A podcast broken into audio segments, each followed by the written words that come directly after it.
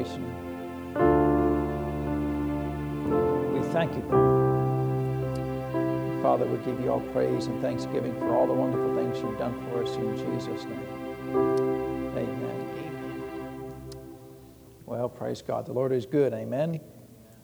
And um, we appreciate, appreciate his goodness and kindness, and um, we're thankful for all the wonderful things he's done for us. So, welcome to Healing School. We get to, to study on the subject of healing, and we're thankful for that. Amen. We are um, using uh, Lillian B. Yeomans' book, um, His Healing Power, and it's really a, a compilation of four books that she originally had written and then the publishers just put those four smaller books into a single book. And so we have been going through that book um, just as a, a, guide. And really, uh, from my perspective, um, you know, we, we kind of use them as an outline just to see the topics that they, that they uh, cover and then the revelation that they have about healing. Uh, and then, you know, we go through and we study it really kind of as, on our own to see what scriptures they used. And then, um, and then we read uh, basically what they're saying about those verses and some of the stories they tell and different things. And um, I think it's, it's a, uh, it was really on my heart to do that. Uh, I believe that the Lord had directed us to do that because we get to see what these folks have written. She wrote this uh, basically 100 years ago or so. And um, it's interesting to see that uh, she, you know, she had pretty much the same revelation that we have today that it's God's will every single time to heal. Uh, but then there, on occasion, you get to see where maybe they, they didn't have as much light even as we have today.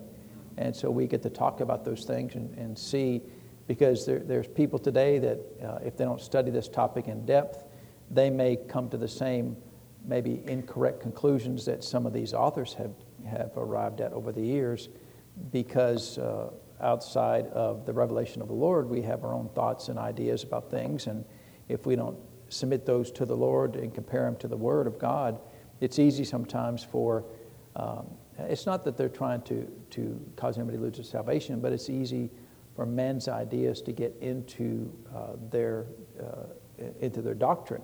And so sometimes, you know, uh, we, we understand that it's God's will every single time without exception to be healed. Is that true? Well, that's true, right? We see that from the scriptures. We find no other way to believe other than that and yet uh, we have to, or we try to reconcile the things we observe both in our life and the lives of those around us. Well, why, they, why didn't they get healed, or why didn't I get healed?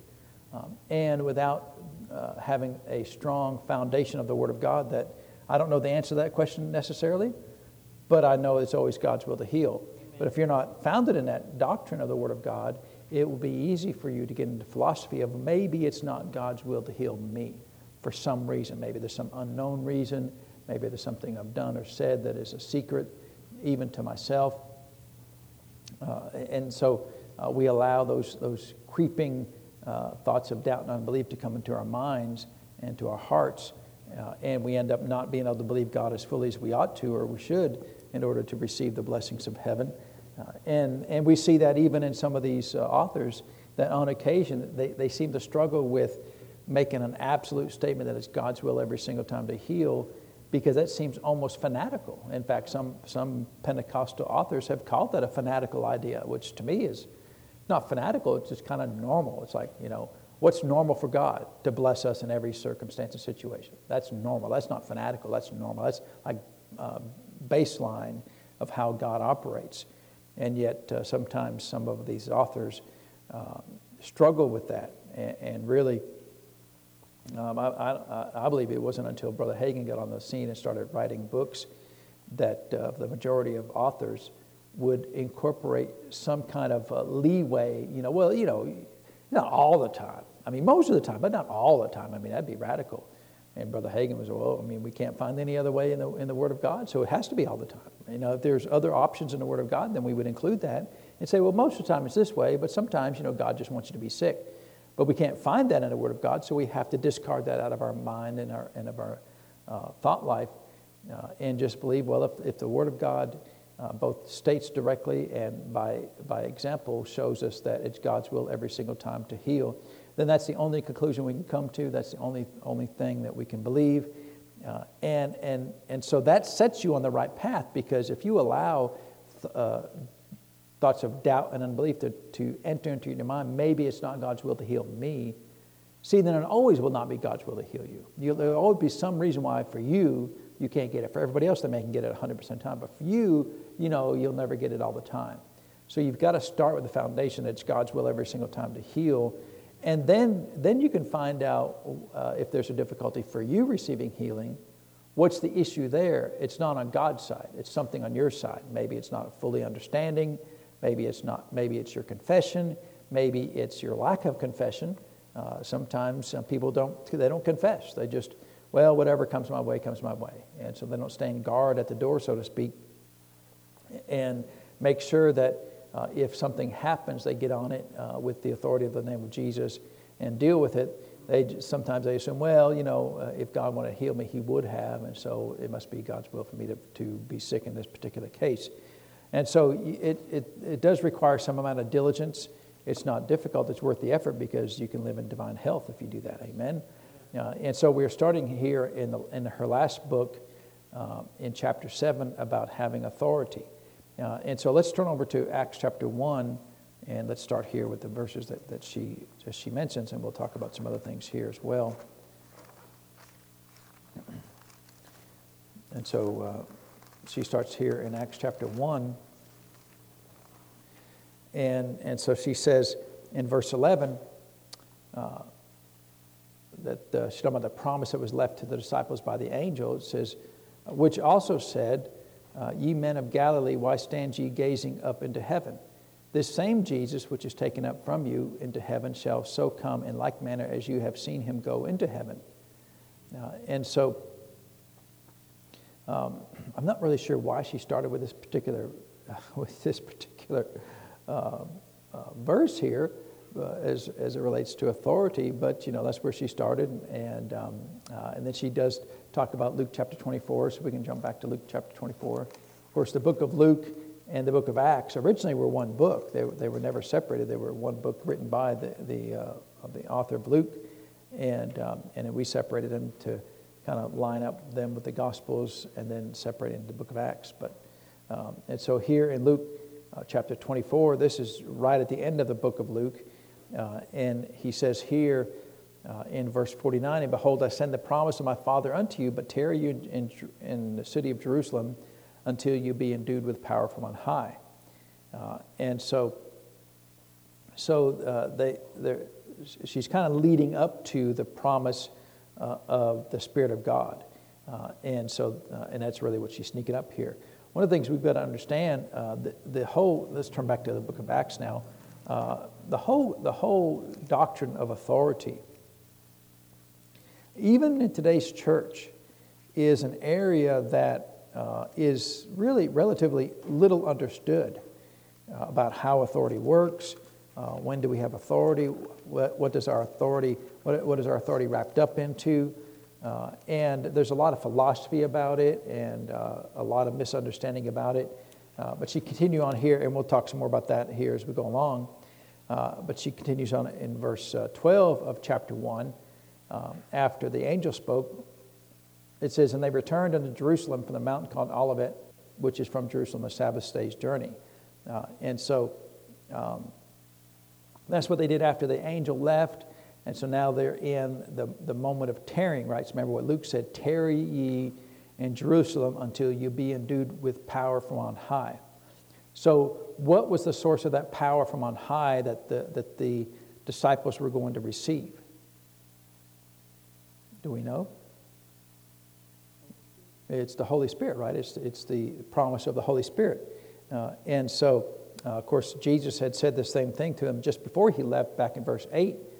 It says, But, he, but you shall receive power, and that word uh, power there, in fact, if you just go back up to verse 7, uh, they had asked, Are you going to restore the kingdom at this time? And Jesus said, It is not for you to know the times or the seasons which the Father hath put in his own power. Well, the word power there in verse 7 is uh, the Greek word exousia, which is the uh, word for authority. So the Father has left the times and seasons of Jesus' Jesus' return in his own authority. So he's deciding when Jesus is coming back or not. Uh, and so a lot of people pray and they get it from the Word of God Come quickly, Lord Jesus, right? Uh, I'm not a big fan of that prayer uh, myself. I want the Lord to, to, to delay his return as long as possible uh, for a couple of reasons. Number one is they say that because they're tired of dealing with all the difficulties on the earth uh, and being defeated, really, is what they're tired of. Well, if you're, if you're victorious, what's the big deal, right? I mean, it's an annoying sometimes to deal with things. But if you're, if you're always had the victory, which he said that this is the victory that overcometh the world, even our what? Our faith. So we, if we have the victory to overcome the world, then we can always be victorious. So what's, there's no really no real rush on our side. But uh, and on the other hand, uh, if the Lord Jesus comes tomorrow, who's going to miss heaven? Well, a lot of people are going to miss heaven. Amen. So why do, we, why do you want him to come tomorrow or today even? Who's going to miss heaven that you know, person that you know right now that if, if Jesus comes back right this minute, they would miss heaven? Well, do you really want them to miss heaven? No, Lord, uh, don't come back until, I've, until we've exhausted every opportunity for this person to receive, receive you. So then Jesus said there in verse 8, But you shall receive power after that the Holy Ghost has come upon you. Well, now, same English word power, but the, you know, the King James really did, a, a uh, in my opinion, a terrible job of th- these are such different Greek words that they should have used different English words, and they could have just used authority uh, and or power in this case, or supernatural power. That word power there in verse 8 is dunamis, right? It's, it's the Greek word uh, dunamis, which means uh, supernatural miracle working power.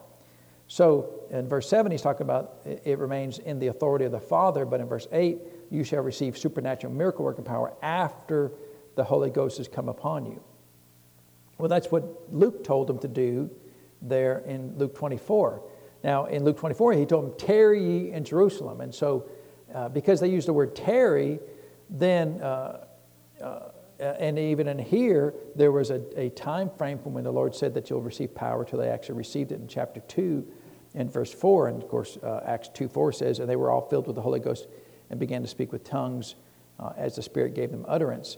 So, uh, in, in, in, that time period, uh, because really G, there, there was uh, from the time of, of the crucifixion until, uh, which is at Passover, until the falling of the Holy Ghost in Acts chapter 2 was 50 days. Well, that was the 50 days uh, of, of uh, the Pentecostal or the Pentecost uh, festival.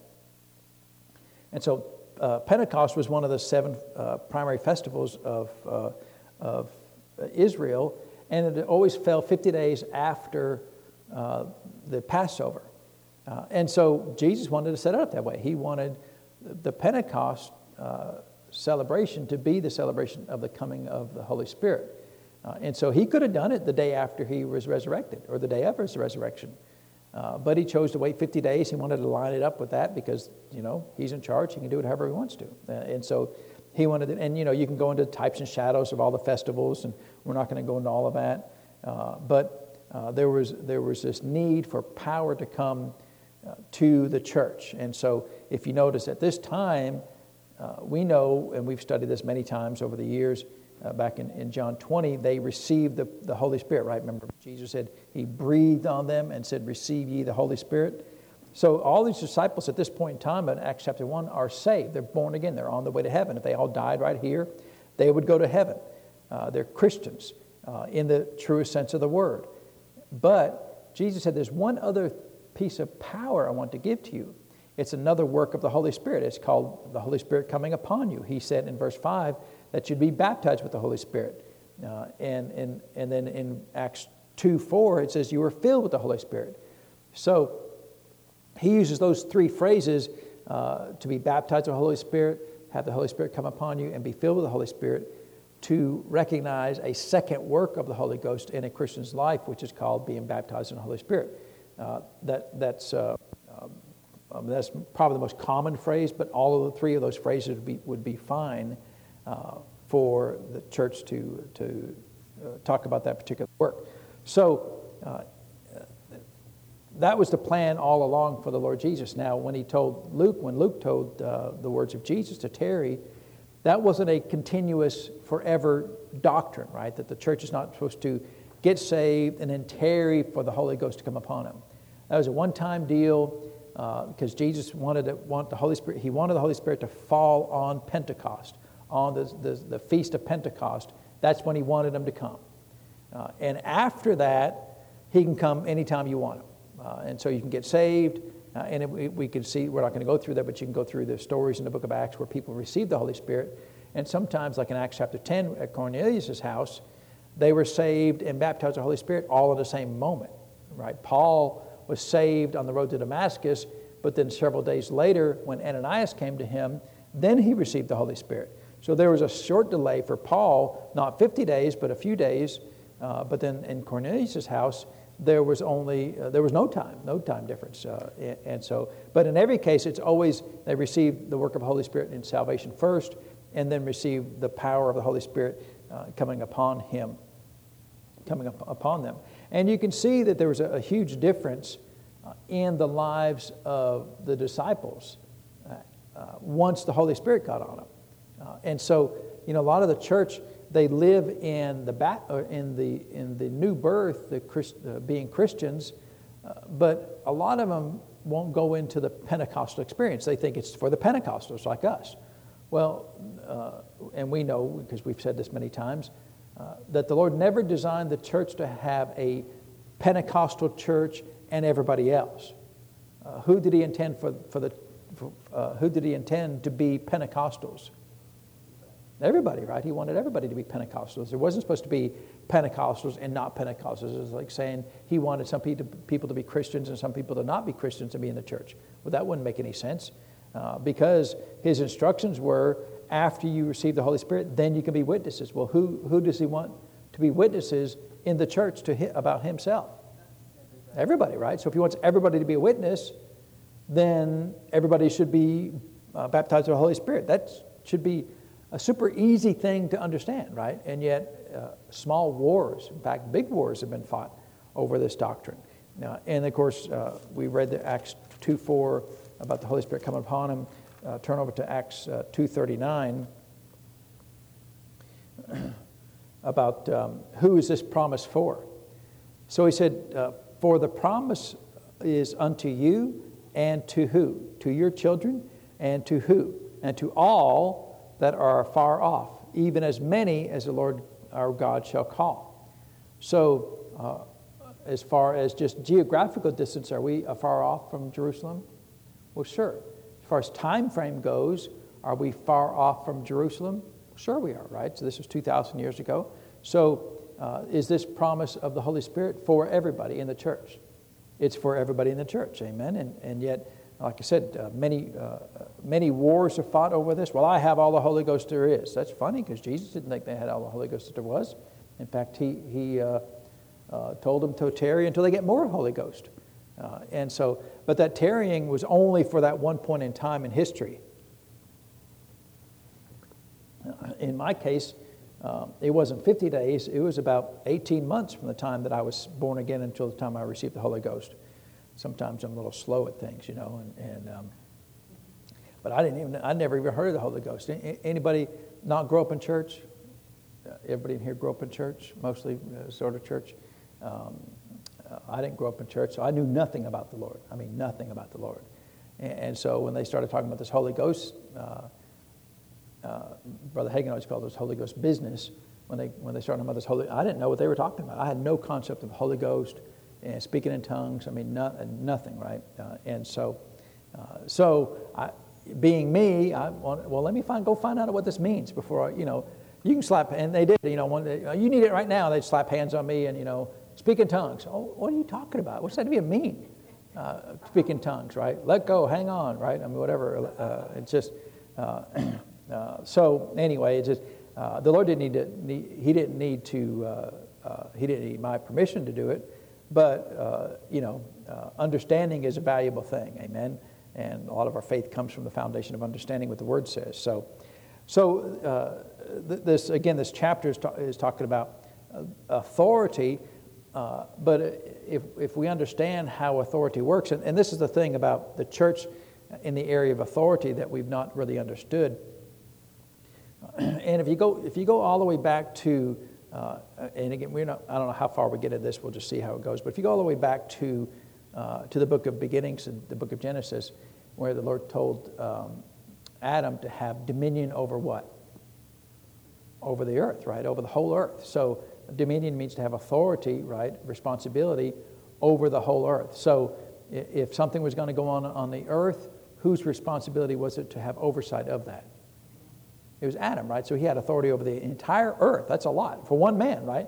King of the earth.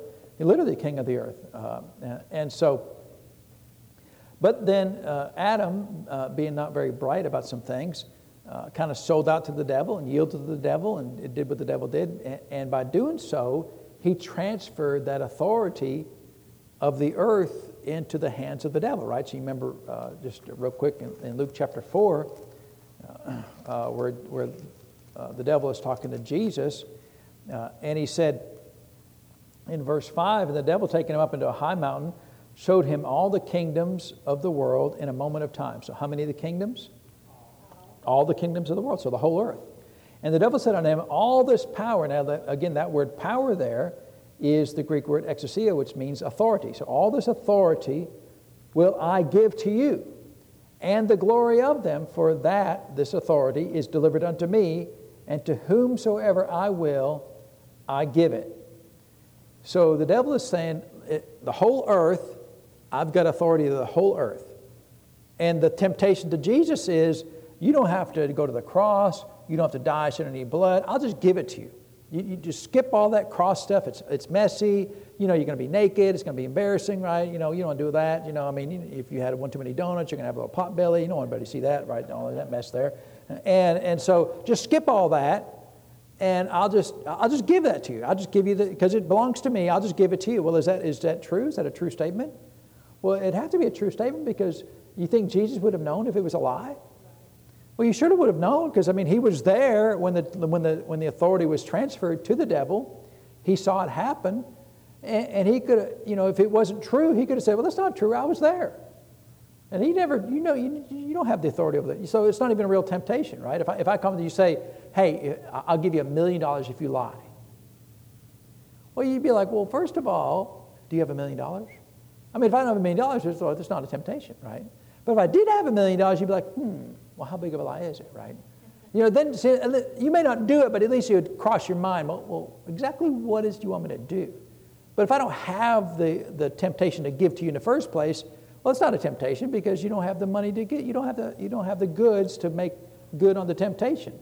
And so Jesus would have surely known this, and so it was a real temptation. Uh, and so the devil had the real authority to give to him all this, all this uh, uh, all the kingdoms and the authority. I'll give it to you because it's been given. Well, where did he get it from? Did God give him the authority in the earth? No, God didn't give him. Who gave him the authority? Adam. Uh, uh, well, it was Adam because it was Adam's authority to give. Uh, the Bible says that uh, Eve was deceived. And so, if, if Eve had eaten an apple and Adam said, No, I'm not doing it, he would have never lost the authority.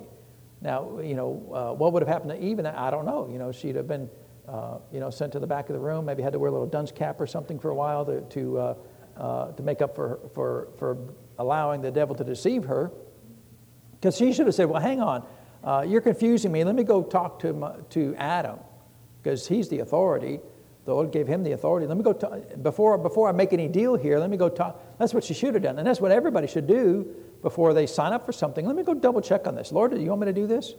Uh, and of course, sometimes we don't do that. We I've got this, right? I've got this. And, and we try to out, outwit the devil, and it never works out. So, uh, so that, that authority was lost in, in the garden. Uh, the, the devil tries to give it to Jesus here. Of course, Jesus rejects this. He goes on to the cross.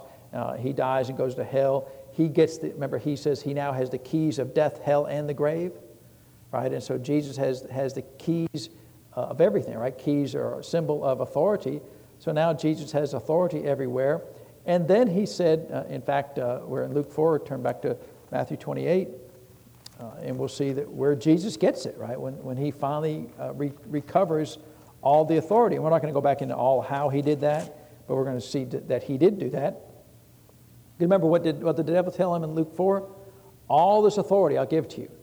But then, uh, right here in uh, Matthew 28, verse 18, and Jesus came and spake unto them, saying, All power Again, that word power there is the Greek word exousia, which, which means the authority. All this authority is given unto me in heaven and in earth. So uh, he has all the authority back. So there was a time when Jesus didn't have all the authority on earth, amen. Uh, he had the authority in heaven, but he didn't have all the authority in the earth because uh, uh, the devil had that.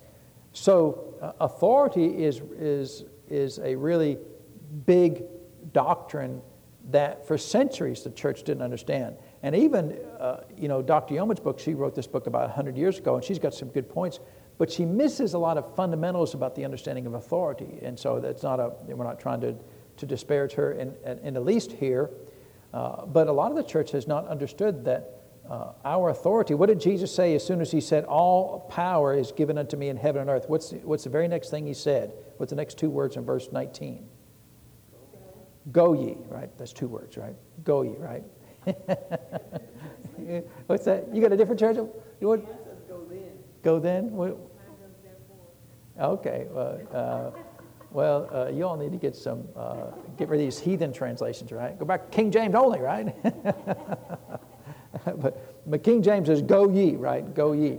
So, uh, go ye therefore and teach all nations, baptize them in the name of the Father, Son, and Holy Ghost. So he, he took the authority they had and he immediately says, Now you go. If, he, if he's telling them to go, then he's, he's authorizing them to go in his name, right? And we look over to, uh, to Mark 16. He says, uh, In my name you shall cast out devils. Amen? So uh, Jesus got all the authority back. Then he immediately granted that authority to the church. And here's where the misunderstanding comes in in the church for the most part. Uh, if Jesus has given us authority, and, and you can see this when he did this with Adam. If he gives us authority, he will not usurp that authority back and go, Adam, you're doing it all wrong. Just step aside, let me do it. He, he will not do that. If he sets it up this way, that's the way he intends it for, to work, and he will not come and do our job for us. He didn't go in there and say, Eve, what are you doing? No, you, you drop that apple. Uh, and even after she ate it, he, you know, it's not like he wasn't, wasn't aware of what was going on. It wasn't like, really? You did what? He wasn't, he wasn't unaware. He knew what was going on. But whose choice was it to do those things? It was Adam's and Eve, Adam and Eve's choice, right? And so uh, the, Lord, the Lord will, will allow us to, to exercise our authority or to not exercise authority. Uh, and if we choose not to exercise our authority, is he going to step in, in, in the middle of our life and say, No, no, no, no, you do not, let me do that for you? He just will not do that. And this, this is where the church gets so confused because they wonder, Well, Lord, why aren't you doing something? And, and he said, I did do something. I came to earth, I lived, I died, I was resurrected, I recovered all the authority, and I gave it back to you, and you still won't do anything with it. You, are not any different than Adam and Eve. Adam and Eve just get mowed right over by the devil, and, and just let themselves get mowed over by the devil. And all Eve would have had to do is say, uh, Let me go ask Adam. And Adam's like, i have got dominion over the earth. You shut up, serpent, and get back to your, you know, whatever you're doing. Uh, and he could have done that, and it'd have been over with, and we'd all still be living in paradise right now. And, he, he chose not to do that. If, well, so if he chooses not to do that, then uh, where, uh, whose fault is it when these things happen? It's whose ever fault it doesn't exercise the authority. And this is so hard for the church to understand. And, and even, you know, uh, Dr. Yeomans didn't really get it here. She didn't understand it. But even, even way back in the 1700s, um, uh, when John Wesley was around, he started getting some understanding of, of Lord, it seems like that you are limited uh, in, in, our lives, that, that you can only do for men where men will pray. And, and, and he, but he didn't know why. And then uh, years later, uh, hundreds of years later, E.W. Kenyon kind of picked up that same thought from, from John Wesley and said that same thing that it seems that God is limited by a man's prayer, that God cannot move uh, on earth unless a man prays. And he said, Why this is so, we don't know. Well, then, of course, Brother Hagin picked up that same phrase and said, Well, if, we, uh, uh, uh if it's so, which it is so, we ought to know. We ought to know why. Why is it that, that, uh, that God will only move if a man prays? Well, the reason why is because when, when Jesus said, I'm gone, where, where did he go? We saw that in Acts chapter 1. Where did he go? He ascended into heaven. So is he on the earth? He's not on the earth. So is he running around fixing things on the earth? No. Who did he assign that to, to do that work on the earth? Us, right? Because he said, Go and go ye uh, therefore and do these things. Teach all nations, you know, uh, over uh, Mark chapter 16. In fact, it'd be good just to read Mark 16, gives us a few more details of the things he told us to do. Uh, and it's not necessarily all encompassing, but uh, you know, these, these, are kind of the basics. He said the same thing. Uh, he said in Mark, in Matthew 28, verse 19, he says right here in Mark 16, 15, Go ye into all the world and preach the gospel to every creature. So that's what he told them to do in, in Matthew 28. He that believeth and is baptized shall be saved, but he that believeth not shall be damned. And these signs shall follow them that believe. So, uh, did he say, and these signs shall follow them that are members of the Pentecostal church? No, these signs shall follow them that, that believe. Well, who in the universal church should be believers? Well, that's kind of everybody, right? Everybody should be believers in the universal church. So uh, he said, In my name. So now he starts giving us understanding of how we exercise authority in the New Testament, in my name. So before, Adam was just given uh, direct authority over the whole earth, but now our authority is given to us by use of the name. So we have, uh, Adam had inherent authority because of his position that God put him in, but our, we have no inherent authority. We have, a, uh, we have authority when we exercise and use the name of Jesus. So that, that's a little different than, than Adam. The good thing about that is uh, if I cast out devils in the name of Jesus, then I can't give that authority away because it's not mine. I don't own the name of Jesus. I have right to use the name. I've been granted license to use the name, but I don't own the name of Jesus. So I can't just give that to somebody else. If I'm an ambassador to, to to another country of the United States, I have the authority to exercise certain uh, uh, contracts and, and, and laws uh, on behalf of the United States, but I can't give away the United States. I can't give away the power of the United States because it doesn't, doesn't belong to me. I'm just an ambassador granted access to the use of that name. And the same thing uh, today is I can't get, and even if I could give the devil the use of authority in the name of Jesus, he's never going to use the name of Jesus. So he, we can't do it anyway. But you think the devil's going to use the name of Jesus for something? He's not going to use the name of Jesus for anything. So, our authority now resides in, the, in, in my name, they shall cast out devils. So, when we cast out devils, do we do that by our authority? No, we do it by the name of Jesus, that name that's, being, that's above every name. Is there any name that is not above? No name that's not above, right? It's above every name uh, uh, in heaven and earth and under the earth. Uh, and so uh, we cast out devils in his name.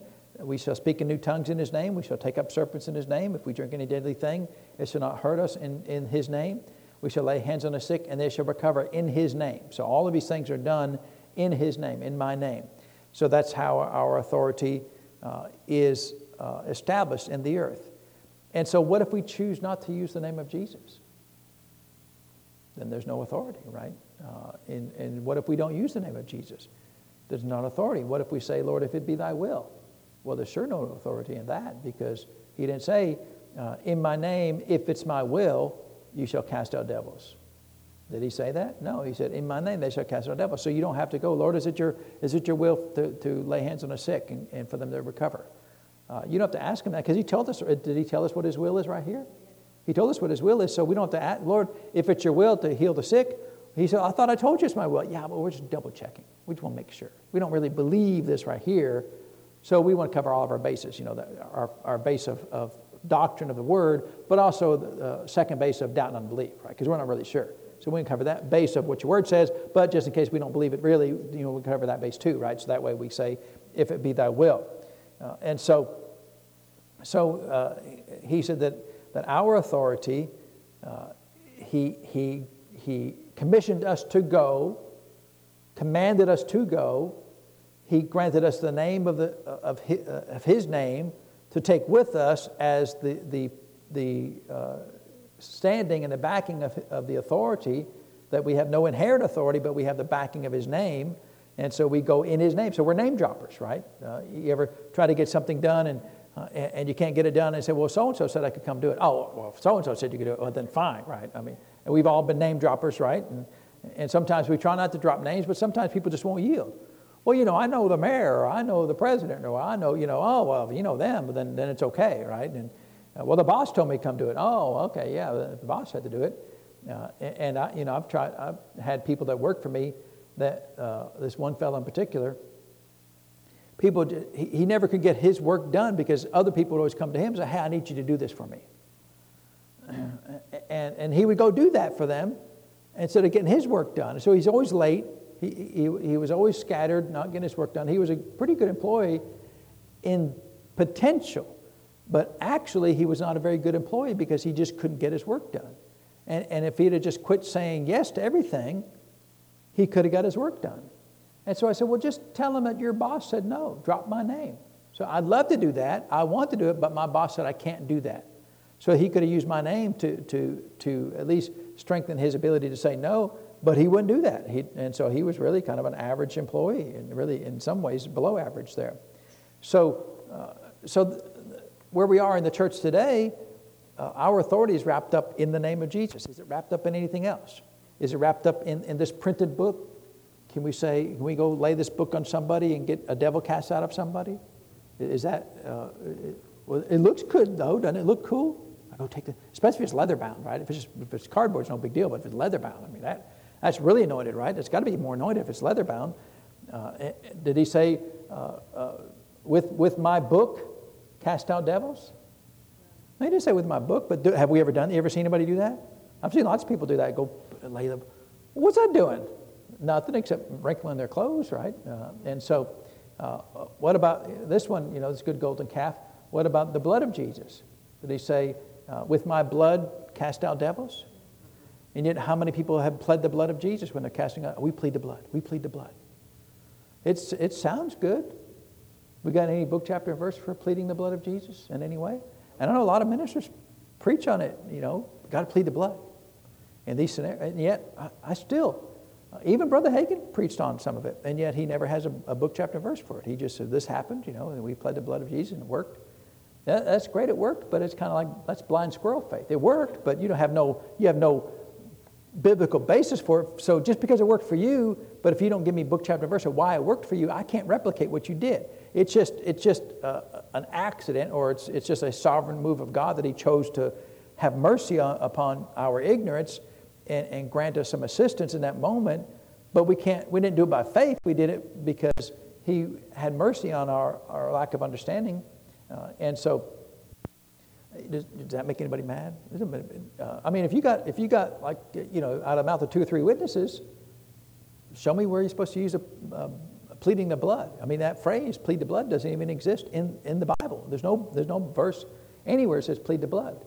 And yet, it's a big doctrine in the church. I mean, I, today I still hear people pray it all the time, right? Pleading the blood, pleading the blood. I'm not mad at anybody, but I mean, you, you would be just as, you would have just as much uh, spiritual effectiveness if you said, Twinkle, twinkle, little star. Uh, uh, because you have, neither one has basis of faith, right? Neither one has basis of the Word of God. And so uh, you can say, Twinkle, twinkle, little star, you know, um, don't, uh, this devil, you know, get off me. I should make up a rhyme, right? Twinkle, twinkle, little star, you know, devil, uh, go far, you know, whatever. I don't I'm not good at that, right? Some people are really good at that. Uh, but I'll, I'll make up something, right? Uh, and uh, we'll sing a little song, Twinkle, Twinkle, Little Star. Uh, and, and, so, so there, there's a lack of, of understanding. And if, but the, the, the, the point that I wanted to get across more than anything is if Jesus established it to be this way, that, that I have established that I am the head of the church, not me, that he, Jesus is the head of the church, Jesus is the head of the church.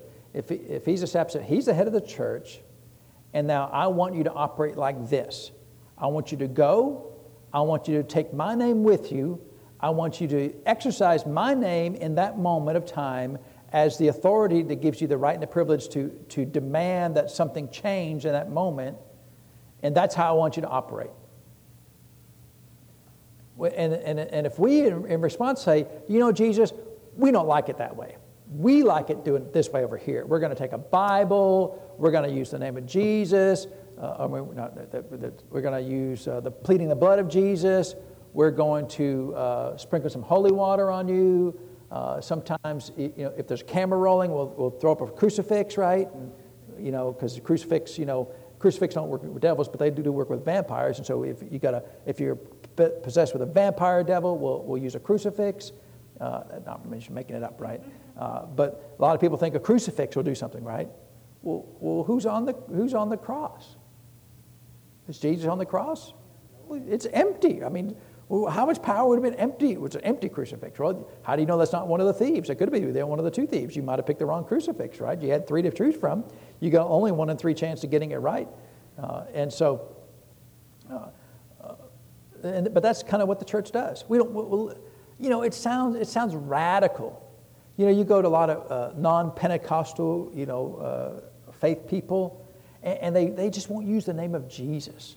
They use Christ, right? Oh, in Christ's name we pray. And if you say it, but you can say it like that, in Christ's name you pray. You know, not Christ, you know, but in Christ's name you pray. And have a good religious, you know, uh, baritone sounding voice. You know, in Christ's name we pray. You know, and, and but he, Christ is his title. It's not his name, it's his title. His name is Jesus. He said, In my name. He didn't say in my title. He said, In my name, in the name of Jesus. That's why we say, and, and you know, if you're uncomfortable saying the name of Jesus, you know, you might want to check up on, on, on how close you are with the Lord Jesus. I love saying the name of Jesus.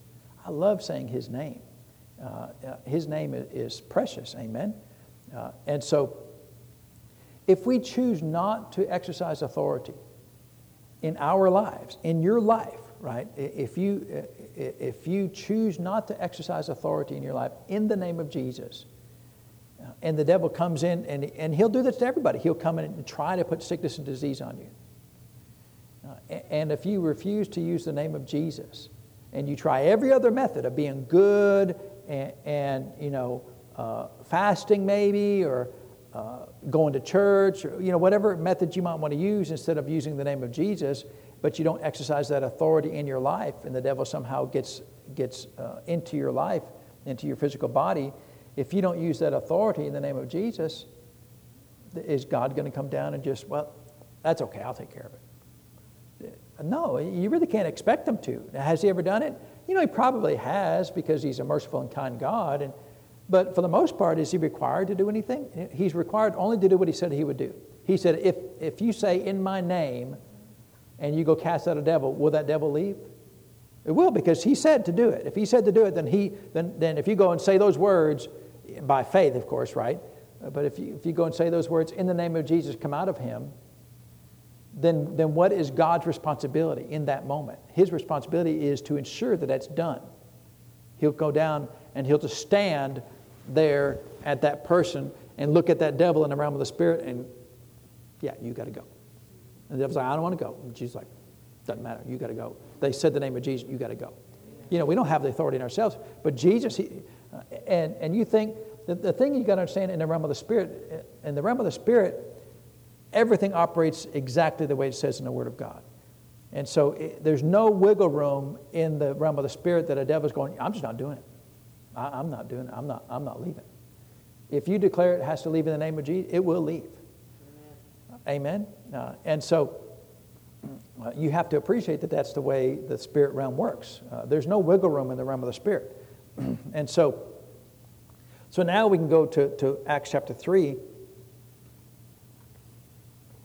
and we'll see uh, the use of this name. Amen. And we'll see how this, how this name works.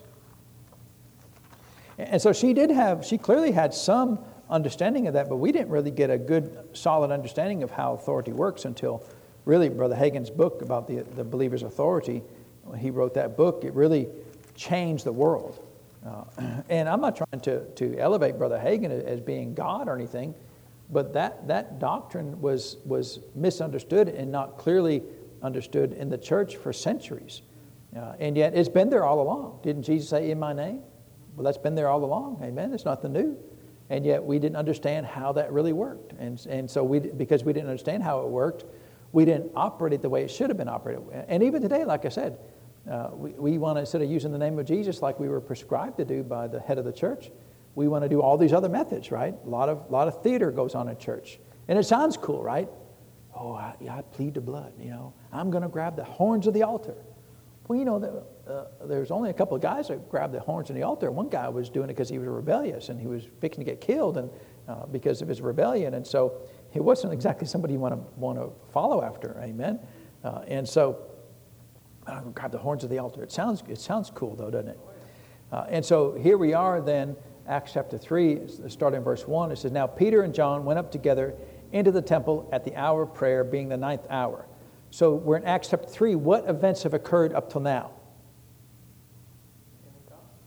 Pentecost occurred in Acts chapter 2, right? They were born again in John chapter 20. Jesus was crucified there uh, in, uh, in John 19, right? In John 19, he said, It is finished.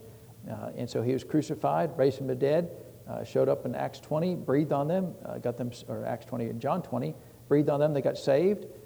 And then um, Luke 24, he said, Go in Jerusalem and tarry. They did. They did that. They tarried for 50 days. It wasn't quite 50 days because when Jesus said that, he had already been around for a little while. Uh, but t- from, from Passover till Pentecost was 50 days. Uh, and then uh, here we are now. Peter and John are both saved and baptized with the Holy Spirit, and they speak with other tongues. So that's, that's them. So Peter and John, everybody in the church should be like Peter and John. Everybody should be saved baptized with the Holy Spirit, and speak with other tongues like Peter and John. And so now they're going, they're just going to pray, right? And, and, and it's interesting because they're still, they're, they're part of the Jewish society here. They're still going to the temple to pray because, I mean, that's a good place to pray, right? Uh, and, and really, it was always the Lord's intention that the temple just turned into a big church. It, it, he never intended it for them to stay Jewish. He intended for all the Jews to become Christians and, and, and to have the, the foundation of the Jewish heritage because uh, every, every apostle was a Jew. Uh, at least all the 12 apostles, right, were all Jews, and Paul was a Jew. And many of the Jews, but not all the, many of the other apostles that are mentioned in the book of Acts were Jews, but not all of them.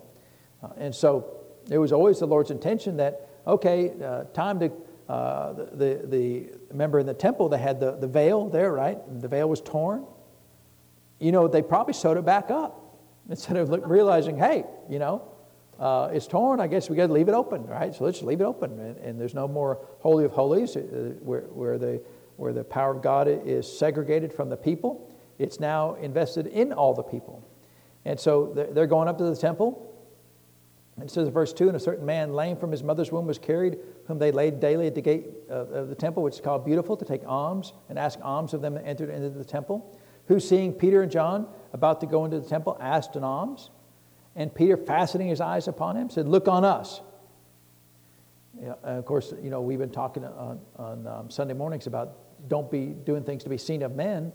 But he didn't do this to be seen of men because what did he say? Uh, the man gave heed to them, expecting to receive something of them. And Peter said, Silver and gold have I none, but such as I have give I thee. In the name of Jesus Christ of Nazareth, rise up and walk. And so he used the name of Jesus, didn't he? Uh, and he said, Look, uh, I mean, I told you look on me. Well, why did you tell him to look on him? Well, that's who carried the power. He was carrying the power. Are you carrying the power? There's nothing wrong. Say, hey, come here, I'll help you. I can help you. So who can you help? Well, you can help anybody. Do you have the power of God in you? Do you have the name of Jesus with you? Then, then you can tell anybody, hey, you need help, you come see me, I'll help you. Uh, and then when they get there, it's like, well, I mean, they say, well, what can you? I can't do nothing for you, but I have the name of Jesus. I don't have any silver and gold. I don't, you know, I got no means to help you. But what you really need, and, and, and see, here's the thing is, although he asked for money, you know, they could see, well, what you really need is this. And so sometimes, you know, it's okay to, well, you're asking for this, but, but you know, imagine this man where he was at, for him to think that healing was an option was way beyond his mentality. You know, he, he's way down here, and Peter and John are like, oh, wait, where you really want to be is right here. And and, I'm sure that the man, based on his response, hooked up with them. Oh, is, well, uh, is that an option? I didn't know that was an option. And so, what did they say? Uh, they said, In the name of Jesus Christ of Nazareth, rise up and walk. And he took him by the right hand, lifted him up, and immediately his feet and ankle bones received strength. Uh, and so, uh, and he, leaping up, stood and walked and entered in, with them into the temple, walking and leaping and praising God. You can't have any dancing around in a church. You know, that's wrong. Uh, and yet he was walking and leaping and praising God. Sounds like you're dancing to me, right? And all the people saw him walking and praising God. And they knew him, they knew who he was, right? They knew this was the man that was out of the gate beautiful. So, and of course, we know, we've talked about this before as well, that the man was at the temple. Well, who, who, what other famous person on occasion went to the temple? Jesus. Well, surely this man would have seen Jesus. I mean, how many times Jesus probably went to the temple? A lot. I mean, he started going when he was 12. So, why didn't Jesus heal this man? Well, I mean, that, again, that goes back to the understanding of authority that uh, everybody who came to Jesus and said, Remember all the blind men, right? Blind Bartimaeus and the two blind men of Jericho.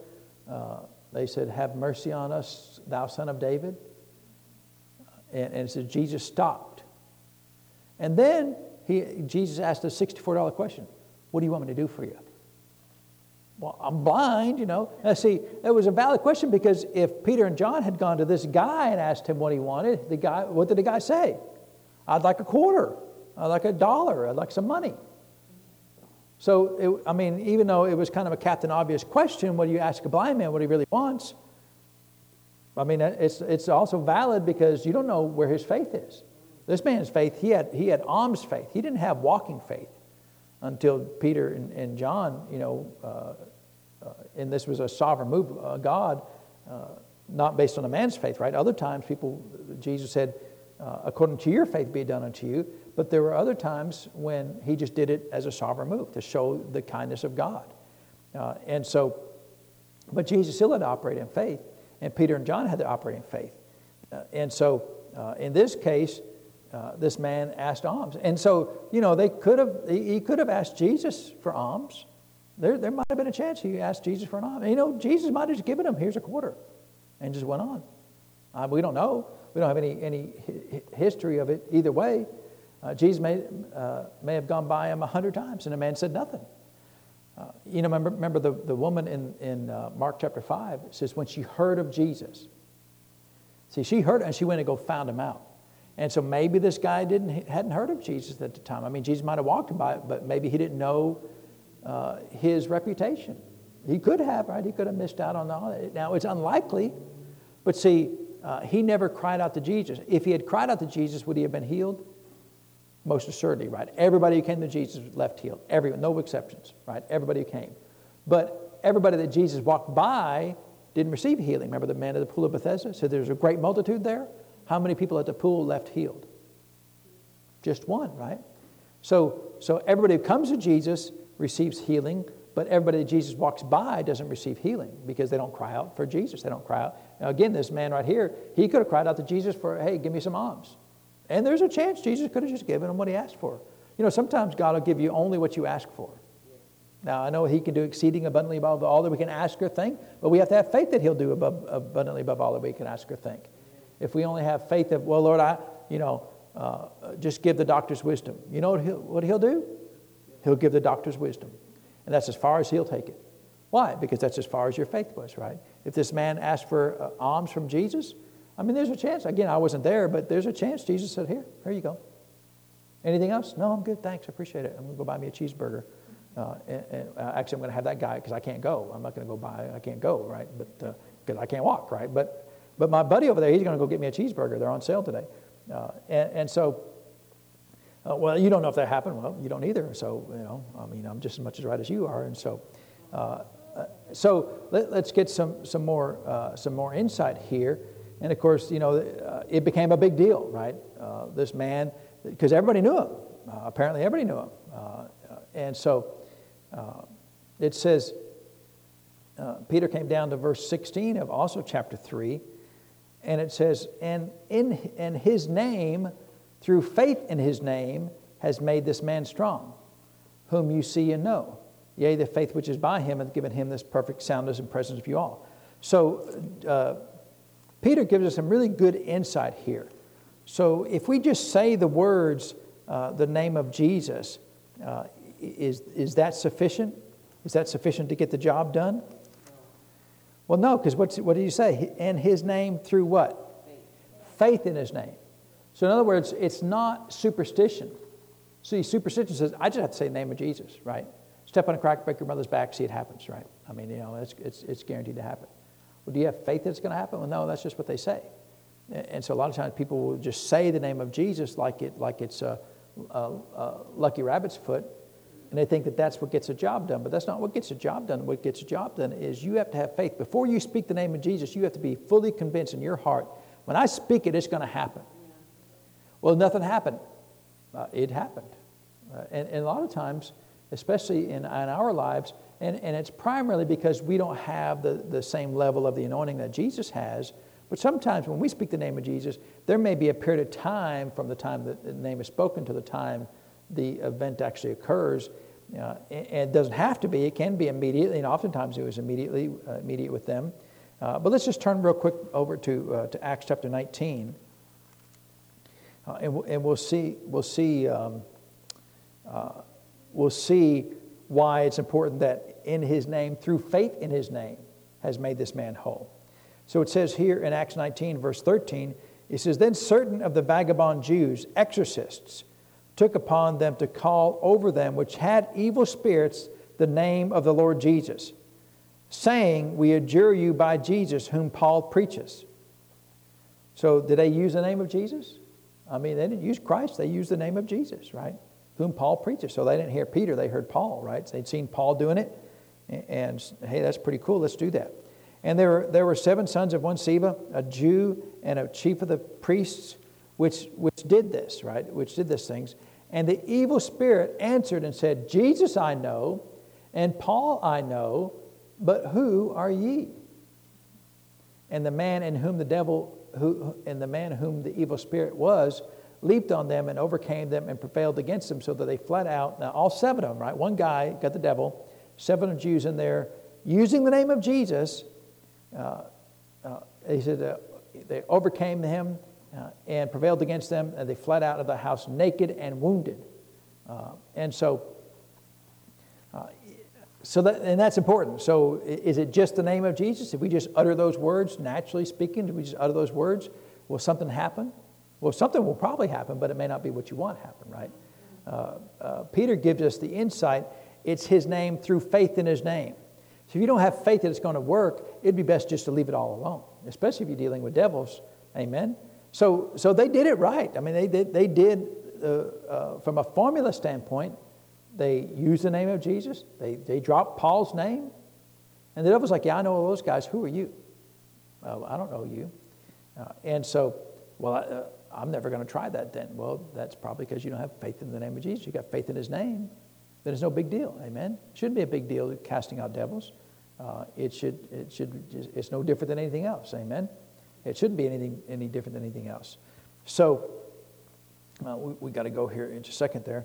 Um, so it's it's important uh, to understand what's the what's the foundation for um, what's the foundation for our authority. It's the name of Jesus, but it's also you have to have the faith that this is going to work. Amen? So you just don't throw the name of Jesus out. Well, I hope it works. See, that you don't have really have faith. And that's what those seven sons of Sceva uh, had is uh, they, just, they just had hope, natural hope that uh, they thought if I, if I say the same words that that guy says, then I'm going to get the same results. Well, that's, that's always a, a um, uh, setting up for disaster there that, that just because it works for somebody else, it doesn't guarantee the work for you because the only reason why it can work for you is if you understand what the foundation of their faith is. See, Paul had the foundation of faith that the name of Jesus was, was the found, fundamental uh, authority that we have. And so he exercised that authority in the name of Jesus. But those men didn't understand that. They just thought it was the natural speaking of the name of Jesus. And so, so they didn't have faith like Paul had because they didn't understand the foundation of their faith. Uh, and it's important to understand the foundation of your faith, right? Why does the name of Jesus work? It works because of the price that Jesus paid to recover the authority of the earth, and that's, that has to be our faith. So that's why when you say you got to go in Jesus' name, uh, and if you say, well, it didn't work, well, then you don't have any, any faith because if you say the name of Jesus and you understand where it came from and how it was paid for, then it always works. There, there's never an exception for it to not work. And even if it doesn't work immediately, it's working. Amen and, and you will see it come to pass. And that's where you have to have to decide. Uh, and really, what I encourage people to do is before you ever utter the name of Jesus, um, check your own heart. Lord, I'm about to say this, or I'm going to say this at some point. Do I have faith that's going to work? And if you're like, well, I don't know, well, then don't say it yet. Go back, read the Word of God, study, meditate, pray, until you're so it's so sure in your heart that when you say the name of it happens. Amen.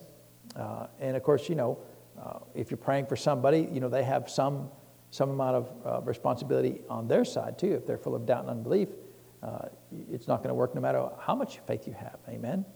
So.